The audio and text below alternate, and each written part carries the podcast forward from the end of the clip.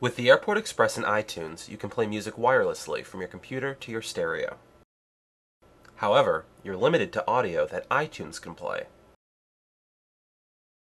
With Airfoil, you can use your Airport Express unit and attached speakers to listen to any audio, not just iTunes. For example, if you want to send audio from RealPlayer, just select RealPlayer in the source selector and click the Transmit button next to the desired Airport Express unit. Audio played in RealPlayer will now be played through the Airport Express.